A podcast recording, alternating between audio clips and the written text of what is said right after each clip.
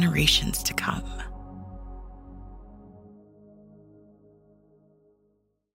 Good morning. It's February first at ten thirty-five a.m. in the East Coast. This is this week's edition of the T D N Writers Room podcast, brought to you by our friends at Keeneland. I'm Bill Finley. I'm a correspondent for the Thoroughbred Daily News and the co-host of the Down the Stretch radio show on Sirius X M Radio every Saturday at ten a.m. to one Eastern, Channel eighty-five.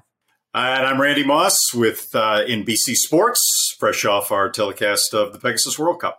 Zoe Cadman here with Santa Anita, First Racing, and X B T V. And woohoo! Dry January is over, guys. This is just... But, you know. Is this get sloshed February, uh, Zoe? Monsoon February, at least for the first week. Okay. Don't tell the buses that.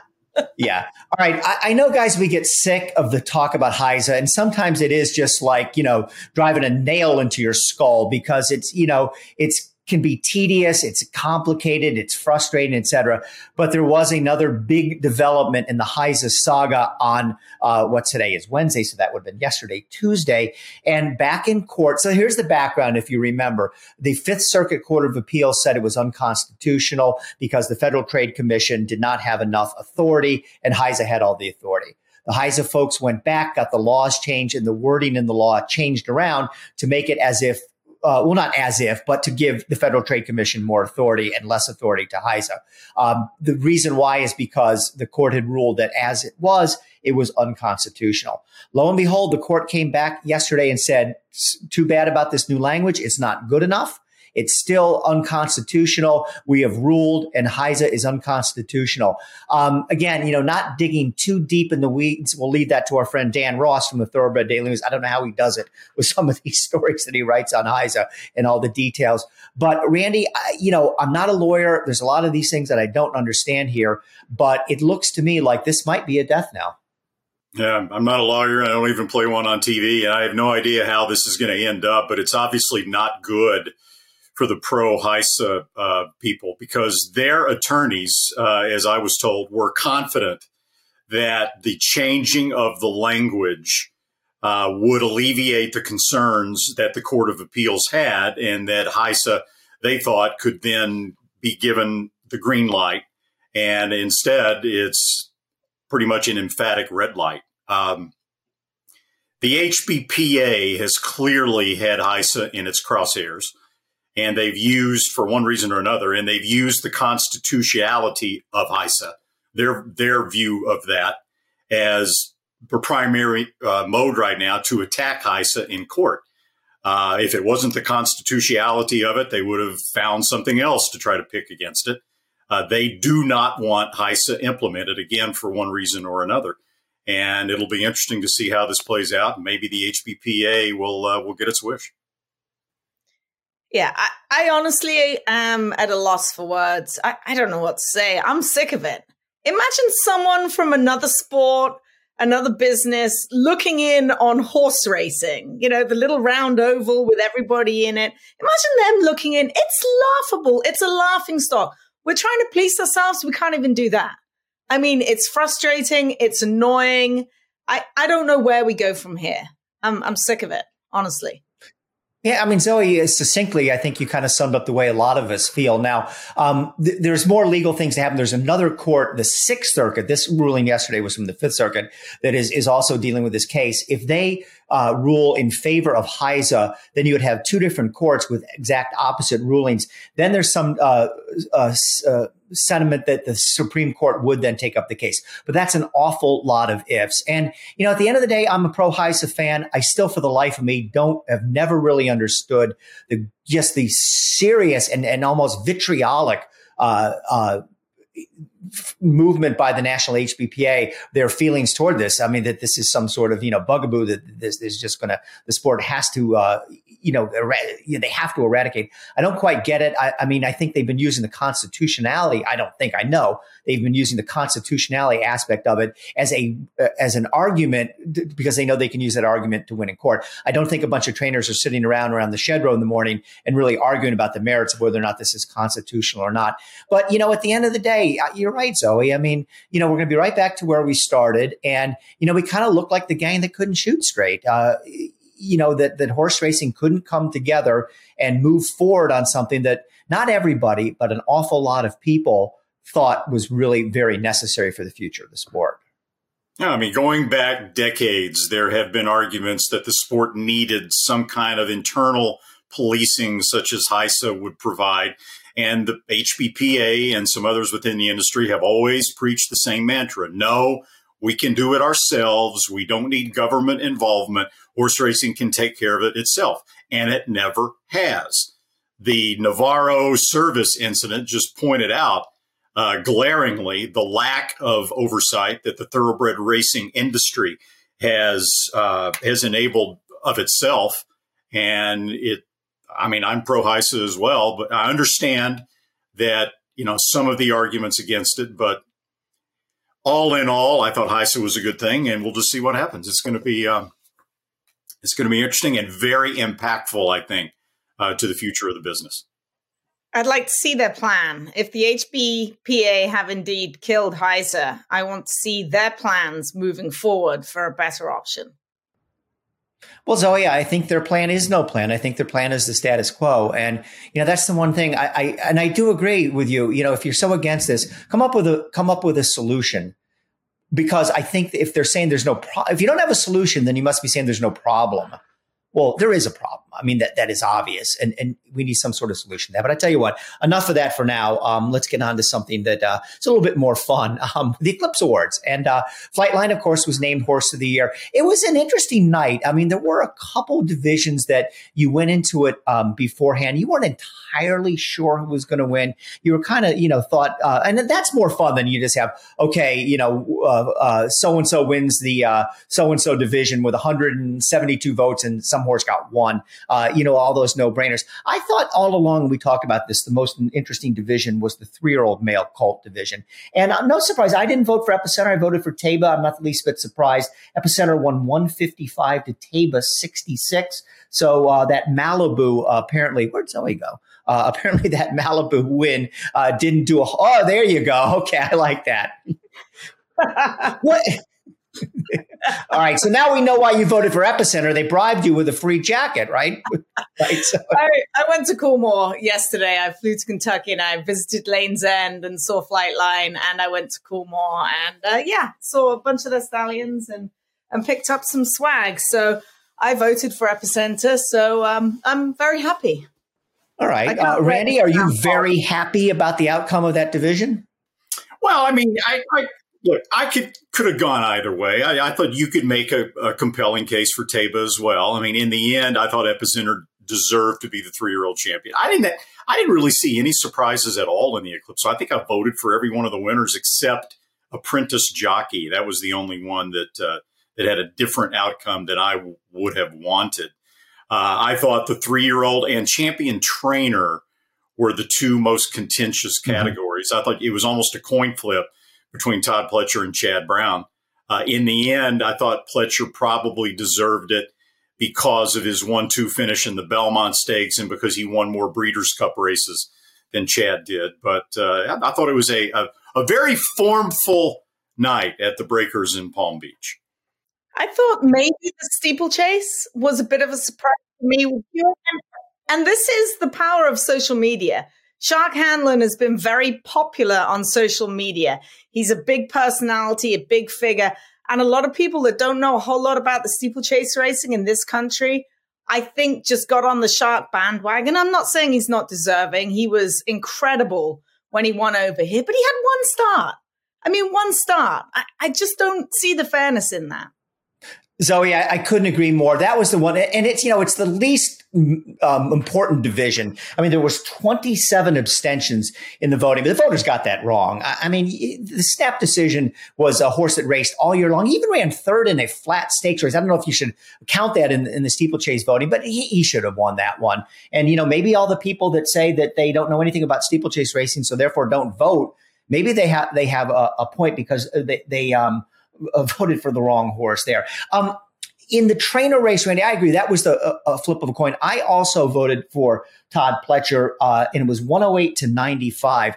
Do you think anybody penalized Chad Brown for the, his off the track problems this year? It's entirely possible. I think it would be a shame yeah. if it was the case, because I think things like that, just like with Bob Baffert and Medina Spirit, I know right. a lot of people didn't vote for Medina Spirit last year for champion three-year-old because of, of Baffert's medication transgressions. Uh, it would be a shame if that happened. I think it should be based totally on on-track uh, performance, but it wouldn't surprise me if it if it had some role in it. The Eclipse Awards swayed me. I mean, Todd Pletcher's Eclipse Award ballot certainly swayed me. But other than that, I mean, you can make a case for either, either. And this is where human voting gets in with Shark Hanlon, with Chad Brown. I mean, these are human emotions that nobody can control or foresee. And a lot of that has something to do. It's not purely on facts and figures. Yeah, I mean, I don't know if it cost Chad Brown the Eclipse Award or not, but I would agree with you, Randy. It, it shouldn't have. It shouldn't have. It's not something that anybody should have weighed in, into the voting. I don't think it should matter what the guy did as a horse trainer this year. Um, and he had an absolutely excellent year. But having said that, I voted for Pletcher because many of the same reasons that you said. I mean, the three Eclipse Award winners, the one, two, and the Belmont Stakes, you know, a really special year. Then I was interested, too. We knew there was going to be some backlash against Flightline, and there was. Um, there were seven votes that were either for an other horse, for Horse of the Year, or abstentions. I mean, someone voted for Country Grammar for Horse of the Year, which is just silly. I honestly uh, thought there might be a little bit more of a backlash that, you know, there might be uh, twenty-five no votes for Flightline. So by and large, you know, everybody seemed to be okay with the three race uh, season that he had. We all wish it were, you know, six, seven, eight races. It is what it is. But I, I mean, it, you, he was the horse of the year. There was no doubt about it. And again, you know, I'm not going to scream at the people who decided not to vote for him or everybody take their votes away and that kind of stuff. No, you know, people, a couple people made us uh, tried to make a statement, but, but just only a couple. At the end of the day, Flightline was as dominant as you would have expected. Yeah. I mean, I put that in the same category with uh, what I said about Baffert and what I said about Chad Brown. I mean, for someone not to vote for Flightline, as brilliant as he was for Horse of the Year, because they have an axe to grind with the ownership retiring him, uh, what they consider to be prematurely, I think uh, it's not fair. Uh, and it, it shouldn't be factored in. Uh, but clearly with six people, I suppose it was. The T D N Writers Room is brought to you by Keeneland. And as we just discussed, guys, all ten horses recognized as flat racing champions at the Eclipse Awards have a connection to Keeneland, either through the auctions or the races. Listen to this. Seven champions were graduates of the Keeneland sales, including six alumni of the September sale. Horse of the Year and Older Dirt male Flightline won the Breeders' Cup Classic at Keeneland, and two days later at Keeneland's November sale, a two point five ownership interest sold for four point six million dollars. So if you want to get to the Eclipse Awards, I think you better start shopping at Keeneland. We'll be right back after these messages from Keeneland. If this place could talk, it would roar. It would say, "This is racing, this beating heart in the heart of horse country." Steady and strong beneath the roar, reminding us why, for the love of the horse, for generations to come. Spitestown, Bunning, Echo Town. It's Echo Town for Joe Calamo and Echo Town raced away. And Echo Town is drawing away in the stretch. Echo Town wins the Allen Jerkin Stakes. A sire line so prolific, it repeats itself. Echo Town. The T D N Writers Room is brought to you by Coolmore. Now, if I look a bit bleary-eyed, I just got back from Kentucky, and I did get a chance to visit Coolmore. Picked up some nice Epicenter swag, and uh, according to the guys, they've never seen a horse come to them straight from the races as good as Epicenter looked. He arrived there in fine fettle. Obviously, he got hurt in the Breeders' Cup Classic, but he's going to go on to a stellar stud career. Career. I also got a chance to visit Corniche, my old favorite. I haven't seen him since last summer, and he's filled out into a big, beautiful, gorgeous son of Quality Road, and seeing Quality Road and then taking a look at Corniche, and uh, he's just going to look just like his daddy. I also got a chance to see Jack Christopher. I haven't seen him since Saratoga as well. Beautiful looking son of Munning's got that lovely big swaggery walk. And then Golden Pal is everything as advertised as well. If you want to take a look at a good looking horse who doesn't look like a sprinter, go to Coolmore and check out Golden Pal. Lots of good sires at Coolmore, especially that freshman class that they're bringing in. Hey, guys, let's go look now at the uh, last week's Pegasus World Cup. Uh, coming up uh, after this segment, we'll hear from Bruce Lunsford, the owner of Art Collector. Uh, you know, I thought the race was pretty much what we might have expected. It was a wide open affair. You know, it didn't, it had a, it was quote unquote, the proverbial great betting race. Did not really have any superstars in the lineup. But, you know, uh, and Art Collector was, as a handicapper to me, was very hard to come up with. But, you know, coming up with a winner in that race was was pretty much impossible. I mean, I think, you know, the best thing you could have done is put the program page up and just thrown darts at it. But hey, take nothing away from Art Collector. He ran, uh, no doubt, the best race of his life. He won by four and a half lengths over Defunded, uh, Bob Baffert's horse that came in from the West Coast. And, you know, it was a good race. It was a great day of racing. The betting, I want to get into that a little bit later, was just through the roof. And I'm sure the people at First Racing were very satisfied with the day. And uh, Art Collector was, the, at the end of it, the star, Brandy.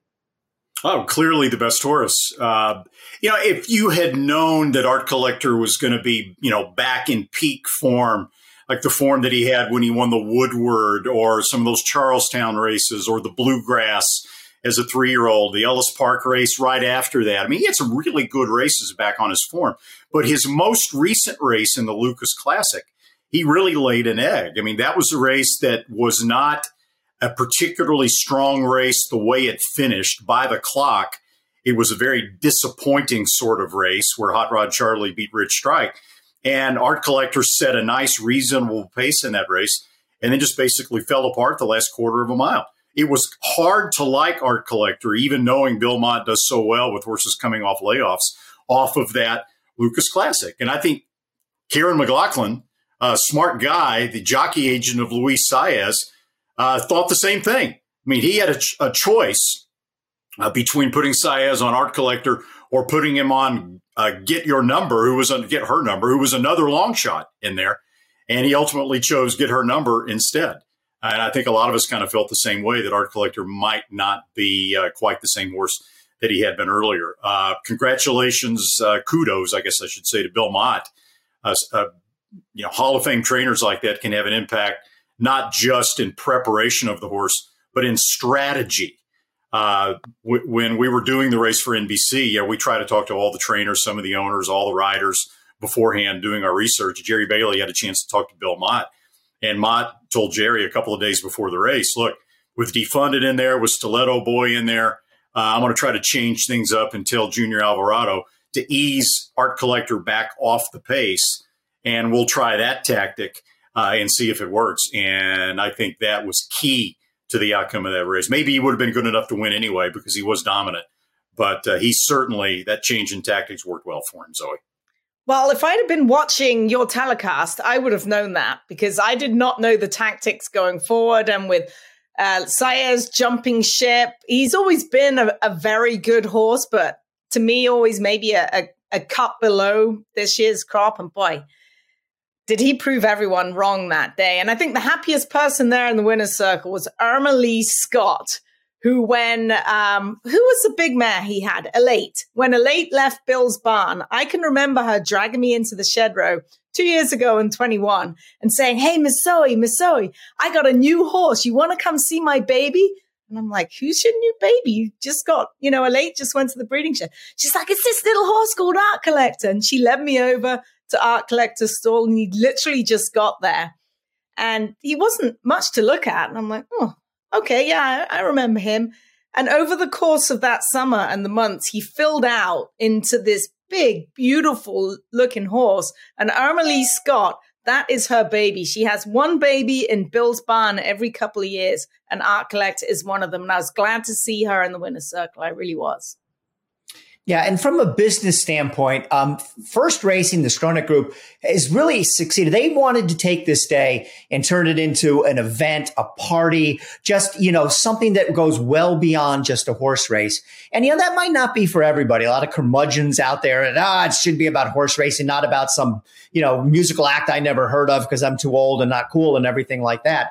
But look at the handle. They handled forty-three million dollars on this. And the last time this day was run as something other than the Pegasus World Cup was in two thousand sixteen, was still the Don Handicap, and they handled nineteen million dollars.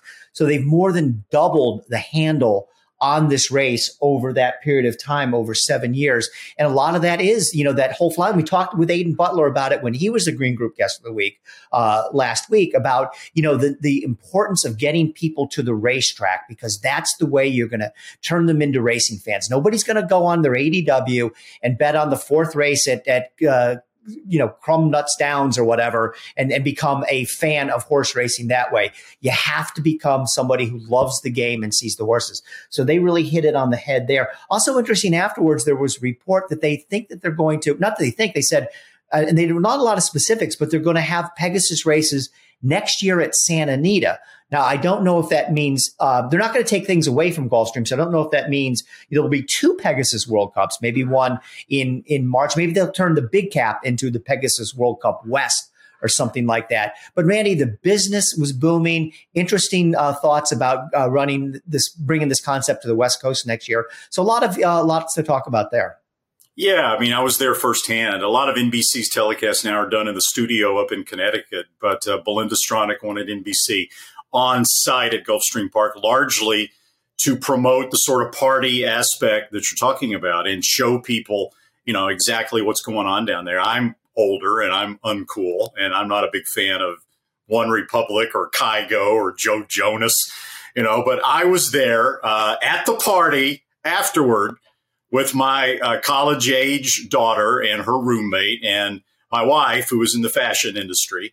And I'm telling you, it was elbow to elbow as all of our little N B C group pushed our way up to the front of the stage. It was uh, it was extremely uh, an extremely successful event. And my wife commented, she goes to the Kentucky Derby with me every year, and she said this the, from a you know a fashion and a lifestyle standpoint, the Pegasus World Cup is like a mini Kentucky Derby. They've done a really good job with that. And if they do choose to take it to the West Coast, I don't see why that concept would be any less successful in suburban Los Angeles uh, than it is in suburban Miami. It'll be a, a maxi. It'll be a maxi Pegasus party. There is so much more room here at Santa Anita. Just imagine bringing all that west. Now, you know, we were talking about there is another Pegasus statue. Perhaps they'll finally get the rights to erect it here at Santa Anita, because that was the long time dream. But I can I can't imagine bringing it west, because it's going to be absolutely huge. Now, I wasn't down there this past time. I think I was there for the first three or four, and it was big enough back then. Now, to make it even bigger and bring it west, I think it's going to be fantastic. And First Racing is visionary. They're, they're moving forward. We'll talk in a little bit about the first Saturday series that they're going to have encompassing the first racing tracks this weekend. It'll be Santa Anita and Gulfstream Park. So I think they're just trying to move forward, and whether you like it or not, they're going to shove this right in your face. And Randy, One Republic's old. Have you not? You know One Republic. I wouldn't know. You should know One Republic. They're old. I mean, we're always talking about how important it is to introduce younger people to the races, right? Well, standing in front of that stage, and it was like this. It was elbow to elbow. It was like a fraternity party in college. Uh, and look, I looked around, and I was definitely the old guy among all the people that were around me, just a sea of young people who were having a fantastic time. Now, how much of that is going to cross over? You know, will you turn those people into horse racing fans who bet on the races? I don't know. Uh, but in terms of bringing young people to the racetrack and showing them a fantastic time, it was a huge success. And the Lane's End Stallion of the Week is the newly minted Horse of the Year, Flightline. The T D N has been conducting a mating plans series where we talk to breeders about their plans for twenty twenty-three. Last week, it was Peter Brandt, which was fascinating. A few mares featured in this series that we know are going to Flightline include grade one winner Dream Tree, Layla, full sister to Express Train, stakes winner Byroness, Miss Hot Legs, the half sister to champion Swiss Skydiver. And I was told this past week at, uh, at Gulfstream that uh, just retired grade one winner Delika strongly being considered uh, for Flightline as well. Flightline stands for two hundred thousand dollars this year at Lane's End. And now we'll be right back after this message from Lane's End.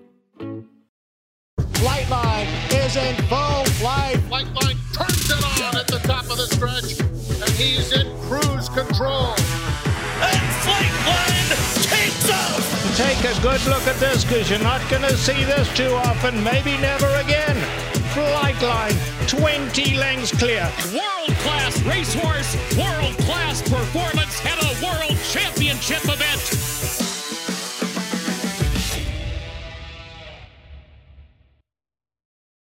Today on the T D N Riders Room, we debut a new segment, The Fastest Horse of the Week, brought to you by the Fast Stallions at Windstar Farm. Typically, it will be the horse with the highest buyer speed figure of the previous week. But before we reveal who last week's winner was, let's hear from one of the fast sires at Windstar. Which Windstar Stallion won the Grade one Woodward as a four-year-old, just like his sire Curlin, going wire-to-wire and earning a one oh four buyer? Won the Peter Pan Stakes in one forty-six point seven one, the second fastest nine furlong Peter Pan ever. Won six of ten stakes, including three graded stakes, earning four triple-digit buyers. Well, it's Bolt Doro's half-brother, Global Campaign. That's an awful lot of fast for just ten thousand dollars at Windstar.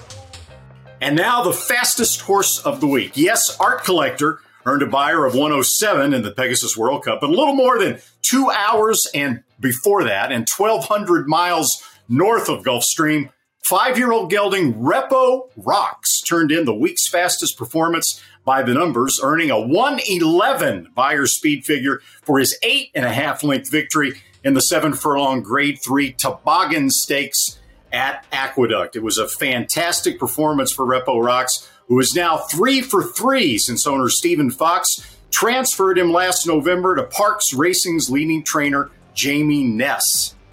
The Toboggan was not only Repo Rock's fastest race by far, the Toboggan was his first stakes win in the thirty-second race of his career. It was also the first graded win for jockey Andrew Wolfsant, who has now transferred his tack from Penn National to Parks Racing. And that one eleven buyer for Repo Rocks is the fastest earned by any horse thus far in twenty twenty-three. The Green Group is an accounting and tax consulting advisory firm specializing in the thoroughbred industry with, a, with over five hundred clients in the horse business. It has proven strategies to save you taxes. You can learn more at w w w dot green co dot com. And now for the Green Group Guest of the Week. And we welcome in this week's Green Group Guest of the Week, Bruce Lunsford, the owner of Art Collector, the winner of the Pegasus World Cup Invitational. Bruce, let's break some news here on our podcast. There was some talk after the race that maybe he'd be retired, sent off to stud. He is a stallion. He is six years old. What are the plans for twenty twenty-three? Um, well, you know, I had I had uh, I haven't had much time to talk to many people, but I did get to talk to my one of my three top advisors in Seth Hancock yesterday. And uh, I wanted to make sure he was comfortable. Uh, I think he's he really loved the race. He loved everything about it. And, uh, I, you know, he and I have had such – I mean, the history of this horse goes all the way back to buying Bunning. And that's been thirty years ago, whatever. Bunning had Vision Verse. Bunning had, you know, two or three other pretty decent horses, and then had this filly uh, that's Distorted Legacy that we – that and they always get better as they get older. They all got better as they got older. And uh, that's another reason why I felt, uh, you know, we had a lot of issues with his with his heel, you know, the front heel that caused us a lot of delays. Um, and Bill and Tommy, everybody that had him, you'd work at it, you work on it, you work on it. But this time we gave the horse plenty of time.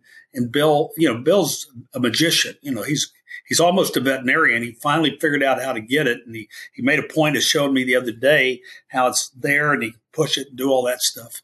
And I think it made a big difference. And so if he continues to hold up, he'll get he'll get several chances during the year, I think, to race. Well, it's great news, Bruce. Congratulations, by the way. It, it's great news that, that fans will get a chance to see more of Art Collector. Before we came on the air here for the podcast, uh, we were talking about your philosophy about running horses and giving fans a chance to see the horses. Tell us a little bit about that. Well, you know, part of part of what's helped me in the business is having having good mentors. And, you know, W T. Young was a really close friend to me, did a lot of nice things for me. He gave me uh, a couple of, uh, you know, seasons in Stormcat early. One was the, the one was uh, with Vision and Verse, and, and another one that did okay. But I learned from him, you know, you give and then you get to get back. And uh, what I what I feel like is, what's one year in your life if you keep them one more year on the track? Or, you know, what does it mean if you if you uh, make your price, your stallion shares at a reasonable price to get more people involved? And I think you find you get rewarded in many ways.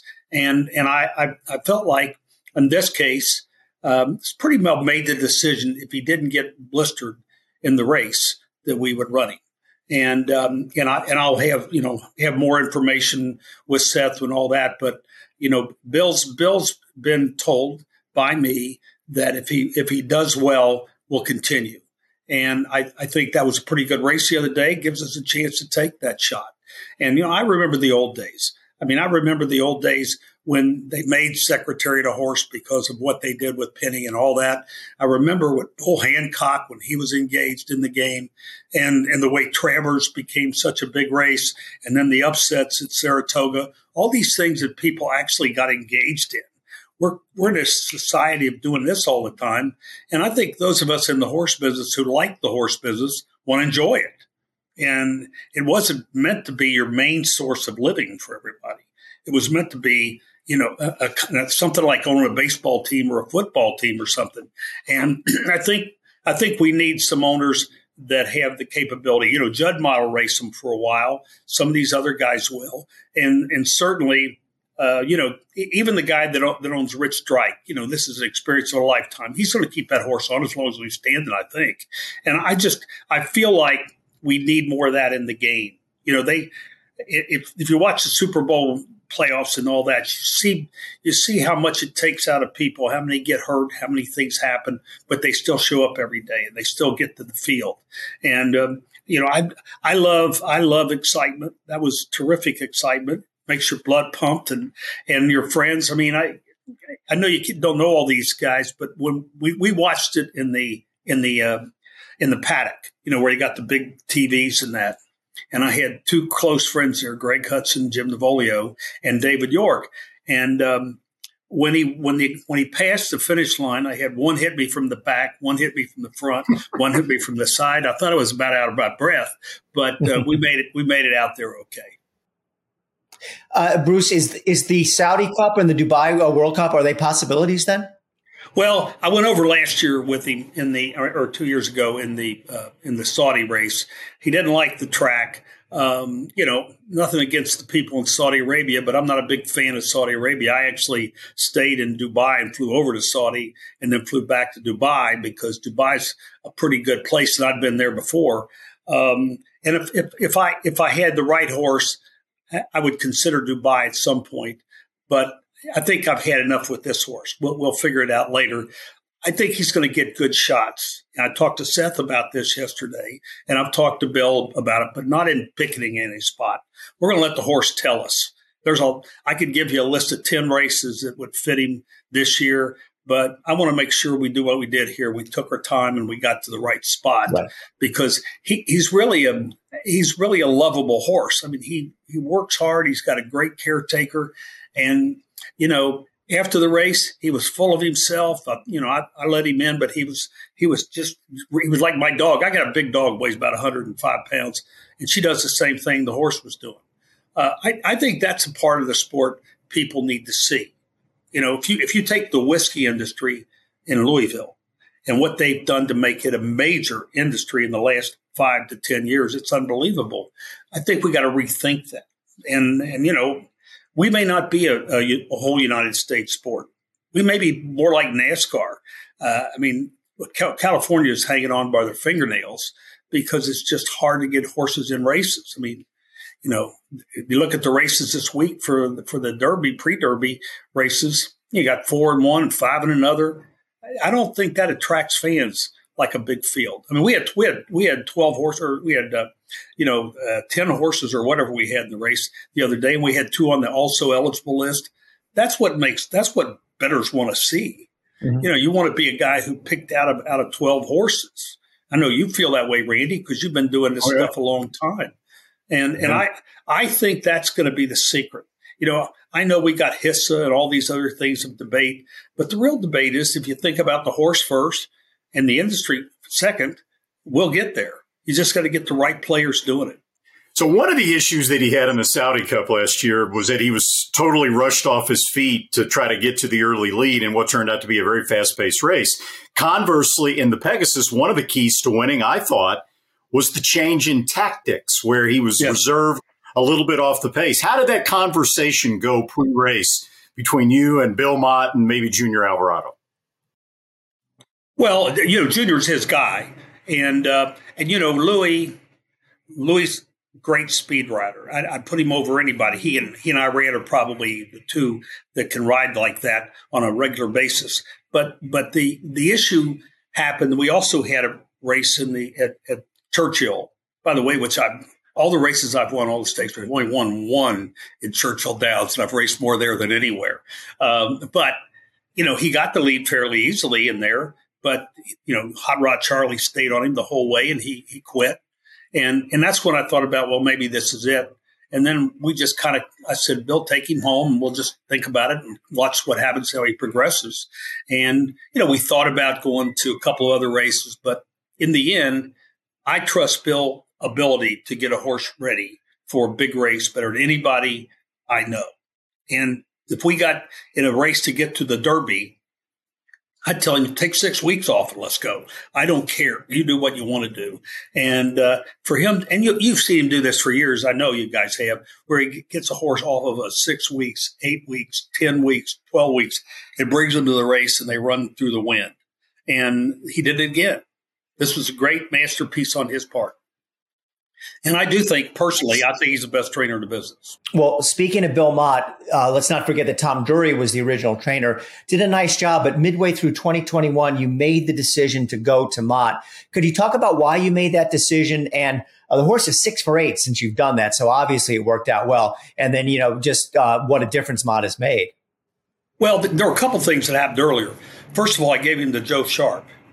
And then Sharp had his stuff with uh, when they you know when they they took took a race from me or others. Now, and I like Joe, and I still like Joe, but I just don't want to have that environment around me with my horses. I don't want to have controversy in that. You have enough in business and everything else. And um, so I just brought him home. Tommy's been a home trainer for me for a long time. He took care of Madcap, brought her off. He takes care of Dalika for Alstall, and we have a, we have an incredibly close relationship. And um, But but when we, when we had the last race at Churchill Downs, I just sat back and and I and I went in and talked to Tommy, and I know it was it was a punch in the gut for him, but I said I said I want to go to New York because there are the races that get ready for the other races. You've got good great jockeys, not good jockeys. You got great jockeys. You got a lot of things in, in the favor. And Bill Mott has you know we go way back to Vision and Verse and other horses. And uh, when I got through with talking to him about it and staying in touch with him and letting him deal with my other horses, we're, we're probably closer now than we've ever been. Mm-hmm. You know, he's he's a partner in the horse because I want him to be, and and we've we've really we've we've kept a great relationship. You know, my, my wife loves his daughter. I mean, we just have a lot of a lot of times with them, and so I think I made the decision on the right terms, took a little heat for it, and just you know. kept my mouth shut and let it happen. And um, when we got ready and won the Aladar the first year off of that long layoff, I thought it was impressive. I thought it did everything I wanted to get done. And then the next race, of course, was our favorite, the Charlestown Classic. I think it's a great race. It's like old school. I don't know if any of you guys have ever been there, but it's like old school there. And, uh, and everybody loves Art Collector there. They all got trophies and pictures and stuff of him and that. But, uh, you know, sometimes you got to do those things. So you mentioned the Horse Racing Integrity and Safety Act, HISA. The politics of racing right now and they're kind of colliding with other politics as far as HISA goes. Now, most people in the sport know Bruce Lunsford as the owner of Art Collector and Vision and Verse and Madcap Escapade and First Samurai and all these other great horses you've had. A lot of the people in Kentucky know you as the guy who in two thousand eight gave Mitch McConnell the scare of his political career when you ran for his Senate seat and very nearly beat him. Well, if he hadn't gotten so much money at the end, I, I would have beat him, but it kept coming in in droves. He gave all his staff time off, you know, to come in here and campaign against me, walking beside me everywhere I went. But uh, you're right. Uh, and, you know, it was it was a great experience, but it taught me a lot. twenty million dollars apparently is what Mitch McConnell spent to have to to have to beat you in that two thousand eight race. So now McConnell, well, that was his extra. That was his extra money. Oh, he really okay. spent over thirty. I mean, but it was it was you know that's that's what life's about. I mean, I'm in it to play. You know, there's the old, you know, the old, the country. I'm, I like the words in country songs where the guy says, you know, if you have a dream, chase it because the dream won't chase you back. I like that song. That's a good word. That's a way to look at it. I've had a lot of dreams. Some of them come true. Some of them don't.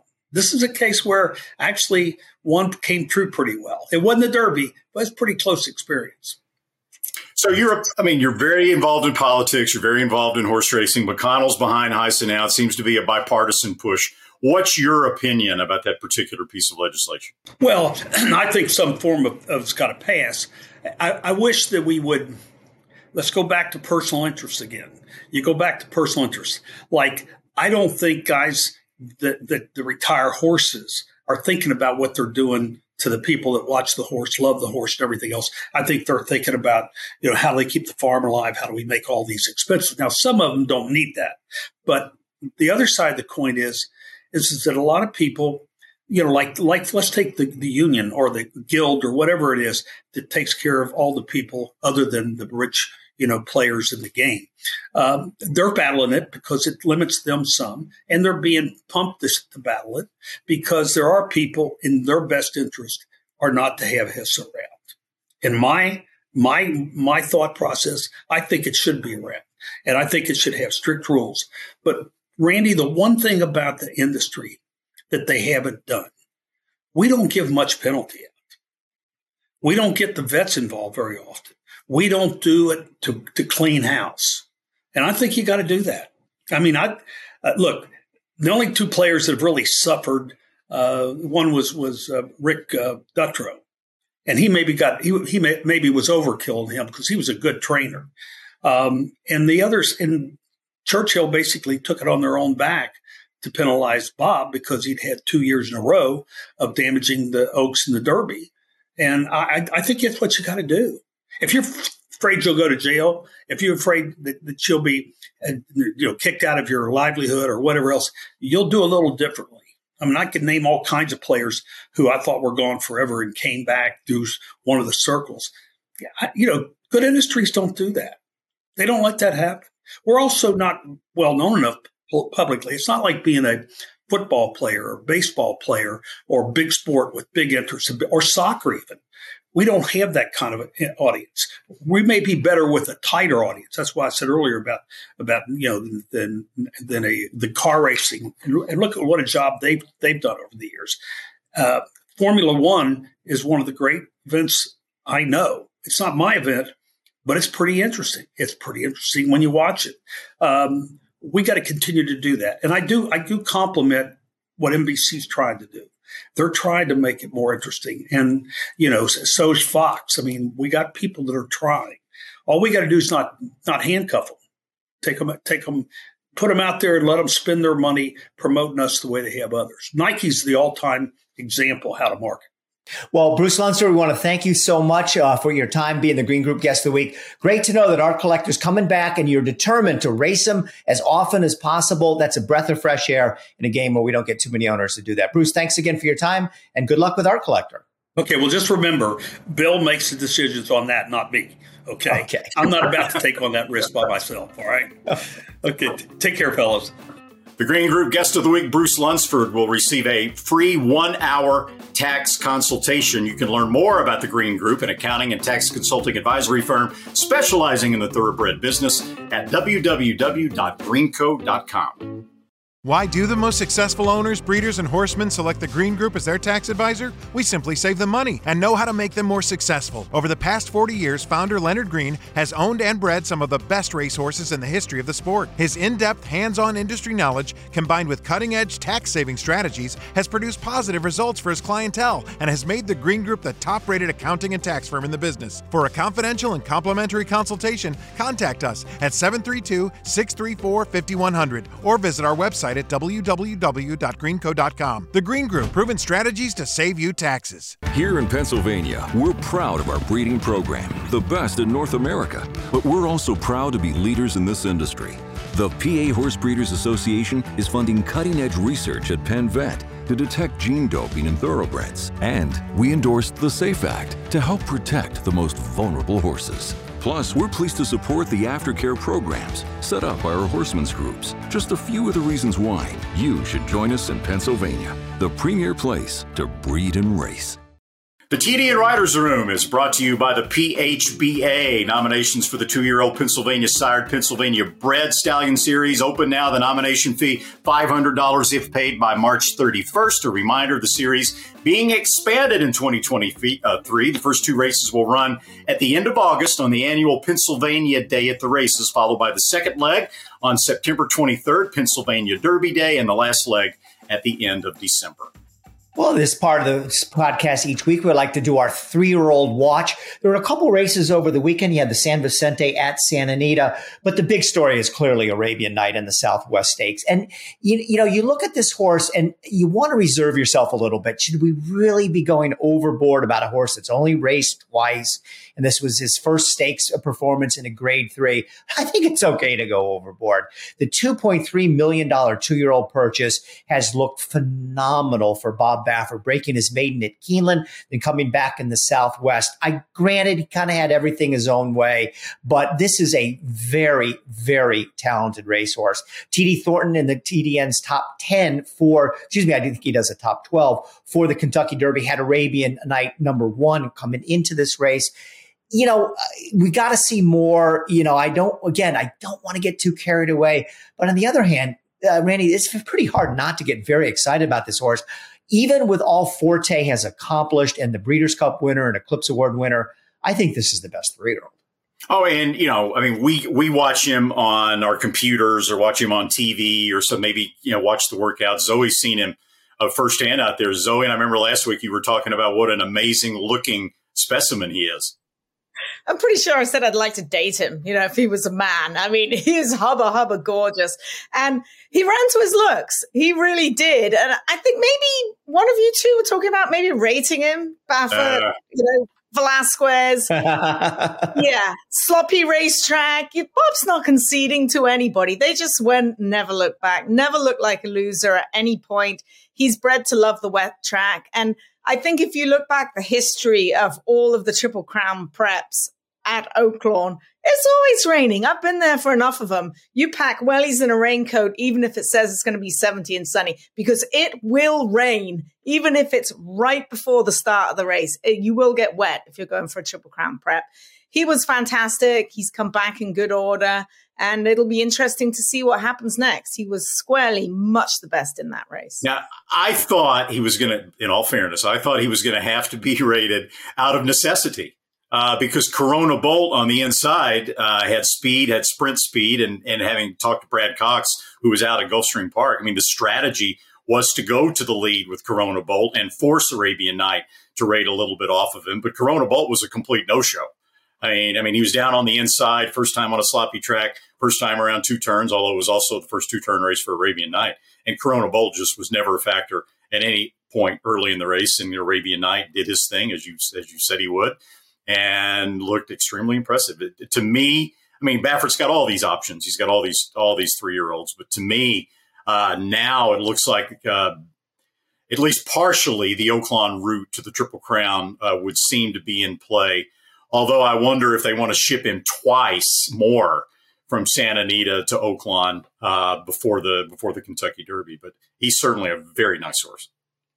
Randy, Bob said after the race that he really like wants to space this horse's races out. And it would be pretty unconventional, but I wouldn't be surprised if we don't see him again based on that comment until the Arkansas Derby. And Baffert, who doesn't like to travel, he had Defunded in the Pegasus World Cup. He had Feza in the Las Virgenes, uh, and he had uh, Arabian Night at Oakland Park. He showed up at Oakland Park. Actually, I really think that that that shows you what he was thinking of his contingent that day and how special uh, this horse was. A Feza won, and of course, Defunded was second in a three million dollars race. The other prep over the weekend was, you know, somewhat of a prep. The San Vicente Baffert won with Having a Meltdown. He said afterwards that he thinks this horse is just a sprinter. Maybe the horse that ran second, also, of course, trained by Baffert, Faustin, uh, will be someone to be heard from um, down the line.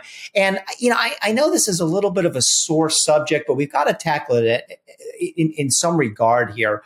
We've never seen, any, even with Baffert, we've never seen anything like this. One, two, three in the Sham Stakes, one, two, three in the San Vicente, Arabian Night, you know, as good as he is. Honestly, right now in the West Coast, Randy, I can't think of off the top of my head any three-year-old who is a serious Derby contender not trained by Bob Baffert. We're going to see in the Robert Lewis Stakes this Saturday, again, a race, four horses, all of them trained by Baffert. Um, I, I, to me, it is what it is. Um, y- you know, you can't blame Baffert. You can't blame his owners. And, you know, but it, it looks at this point now that there's almost literally no competition for him. Look, I mean, for all those people who thought that the two-year ban uh, that Churchill Downs imposed on Baffert would uh, would be a serious problem uh, to his racing stable, I, I, I don't think it's ever been stronger.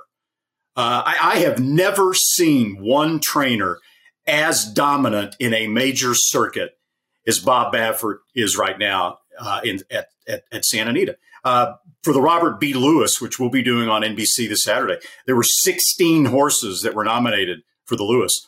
He had fourteen of the sixteen nominees. He's got all four of the horses that are actually that are actually in the race. He's got the best filly in Feza. He's got the two best older horses in Taba and Country Grammar. Uh, he's got some good older fillies and mares as well. I mean, his stable is just more dominant, I think, than it's ever been. I was putting together a list of uh, past performances for some of the top three-year-olds, which I try to update every week. And just looking at the Baffert horses, uh, I did past performances on Arabian Night, Reincarnate, who is a really good horse, the winner of the Sham, New Gate, Arabian Lion, Hijazi, Faustin, National Treasure, Having a Meltdown, Speedboat Beach, Gilmore, Mister Fisk. He's got a whole barn full of them. It's amazing. Yeah, so maybe we'll see uh, ten Bafferts in the Derby, nine Brad Coxes, and Forte from Todd Pletcher. It's kind of looking like that at this point. Okay, so let's talk about the Robert B. Lewis, um, the four Baffert runners in here. Y- you know, again, and, and with a lot of these races, he's throwing out the junior varsity and still dominating these races. He's got Arabian Lion, Newgate, Worcester, and Hard to Figure. A Hard to Figure would be the uh, real long shot among those four. Um, I think it's probably comes down to Newgate or Worcester. Even though Worcester is still a maiden after two lifetime starts, he ran a good second last time out, got a ninety-four buyer. And then to show that this isn't just in stakes races, Worcester has run twice in maiden races and both times was beaten by Bob Baffert horses in maiden races. So it, this extends beyond just the stakes company. But, uh, y- you know, you're not going to get another Arabian Night out of this race, Randy. But, uh, you know, early on, who do you think is the winner of this thing? Well, I think Newgate will probably be the favorite, although I think in the Sham Stakes, uh, he, he trailed early. It was a five-horse field, and he was only like maybe four lengths off the pace. But I thought that was a perfect trip for him in that race because it was an exceptionally fast pace in the Sham that should have played right to Newgate's strengths. And he rolled up to Reincarnate at the top of the stretch like he was going to blow by him. And then at Reincarnate just would not let him by, or Newgate wouldn't go by. I don't know which was which, the chicken or the egg there. But it was a good race numbers-wise for Newgate, uh, regardless, even though he was beaten in a photo. Arabian Lion, I don't know what happened to him in the Los Alamitos Futurity. He was two to five in that race. Uh, he got a pretty decent trip, and he came up completely empty for the final quarter mile. He's come back and trained exceptionally well since then. Uh, you know, I'll be talking to Bob this week in preparation for our telecast. I'm curious to see what he's got to say about that. You would almost think it would have to be something amiss, an illness or, you know, some explanation for that race for him to come up so empty. Uh, and Worcester, he's a maiden, but he had, uh, you know, a really good number last time. He Worcester and Newgate are both owned by the Avengers. Uh, I don't think Santa Anita would have allowed the race to go with a three-horse field. I'm almost positive they wouldn't. I'm wondering if perhaps because he's a maiden, even though he's a nice horse, uh, Worcester was entered in Robert B. Lewis to make sure that the race went with a with a four-horse field. But regardless, I mean, he's a nice horse and he's got a chance in there, Zoe. Yeah, he's a very nice horse, but Arabian Lion, I think, is going to be back to tip-top form. I've seen him train. I've seen him in person of late. I don't think anyone really knows quite what happened to him over at La Salle, and sometimes what happens at La Salle stays at La Salle. Um, he's worked formidably well, fifty-eight and four the last time. He had another gate work, fifty-nine and three. He's a beautiful-looking son of Justify out of the Distorted Humor mare, Unbound. And he'll definitely be the one to beat in here. I think Johnny V will just send him from the get-go. He's drawn in the one hole. Uh, I think it's going to be all over for Arabian Lion. But I just want to toss in another three-year-old. I don't know if you guys are watching the races on Sunday. Um, there was a three-year-old that won very, very nicely, beating a Bob Baffert-trained three-year-old. This one was trained by Dick Mandela, owned now by Pin Oak Stud, the first horse Bernard's bought, and his name is Go Rocket Ride, and he is a beautiful looking horse, and he won like a good thing, so don't be surprised to see Dick Mandela throwing his hat in against Bob Baffert pretty soon. And I think he got a ninety-one prior speed figure, yeah, in that race as well, so he ran fast. He's a good horse. Yeah. He's a really good horse. It'd be nice for Bob to have some competition. All right, so let's head back to uh, the uh, Florida for the Gulfstream Park twelfth race on Saturday, the Holy Bull. Um, this is the case the big boys have not come out yet. Um, you know, the, the the top talent, including Forte, who's pointed for the Fountain of Youth, are clearly not in this race.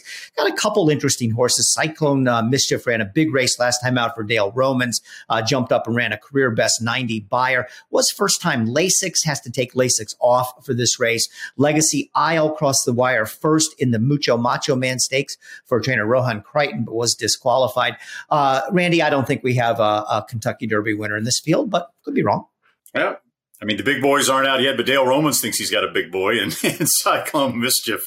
Uh, he's well-bred. He's buy into Mischief. Uh, yeah, he looked really good in that one-mile allowance win with that ninety buyer speed figure. Uh, uh, Before that, he ran in the Kentucky Jockey Club. Instant Coffee beat him.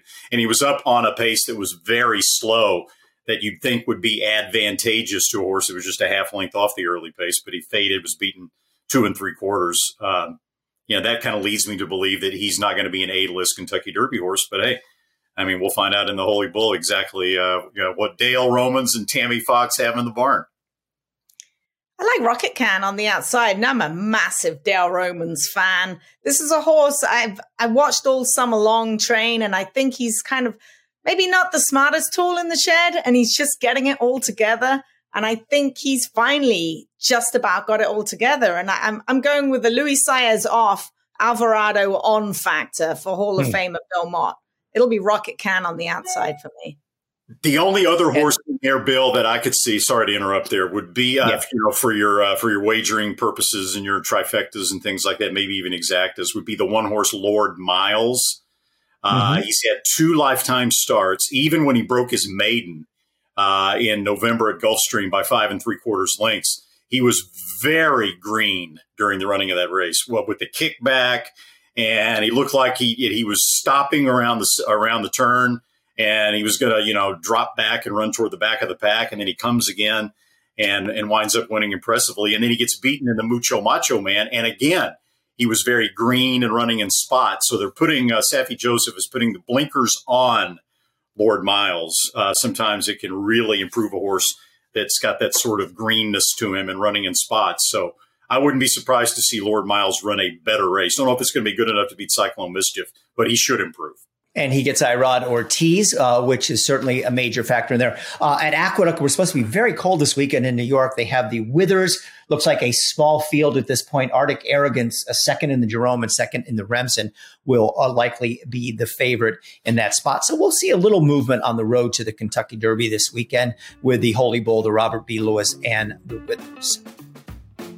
The T D N Writers Room is brought to you by X B T V. X B T V is one of the best tools in the game, and I most certainly can attest to that. Let's take a look at two Jonathan Thomas trainees. That is Baystorm on the outside and Experienced on the inside. They worked at Palmettos on January the twenty-seventh, not just at Santa Anita. We're all the way across the country with X B T V. Now, Baystorm will run in the grade three megahertz at Santa Anita Park this weekend, and Experience will run on Friday at Gulfstream. So we're already giving you a leg up on your handicapping. We'll be right back after this message. All the thrills. Fraction of the bills. Experience the power of the partnership. Change your life, make new friends, and compete at the highest level of thoroughbred racing. West Point Thoroughbreds, the gold standard in racing partnerships. Visit west point t b dot com.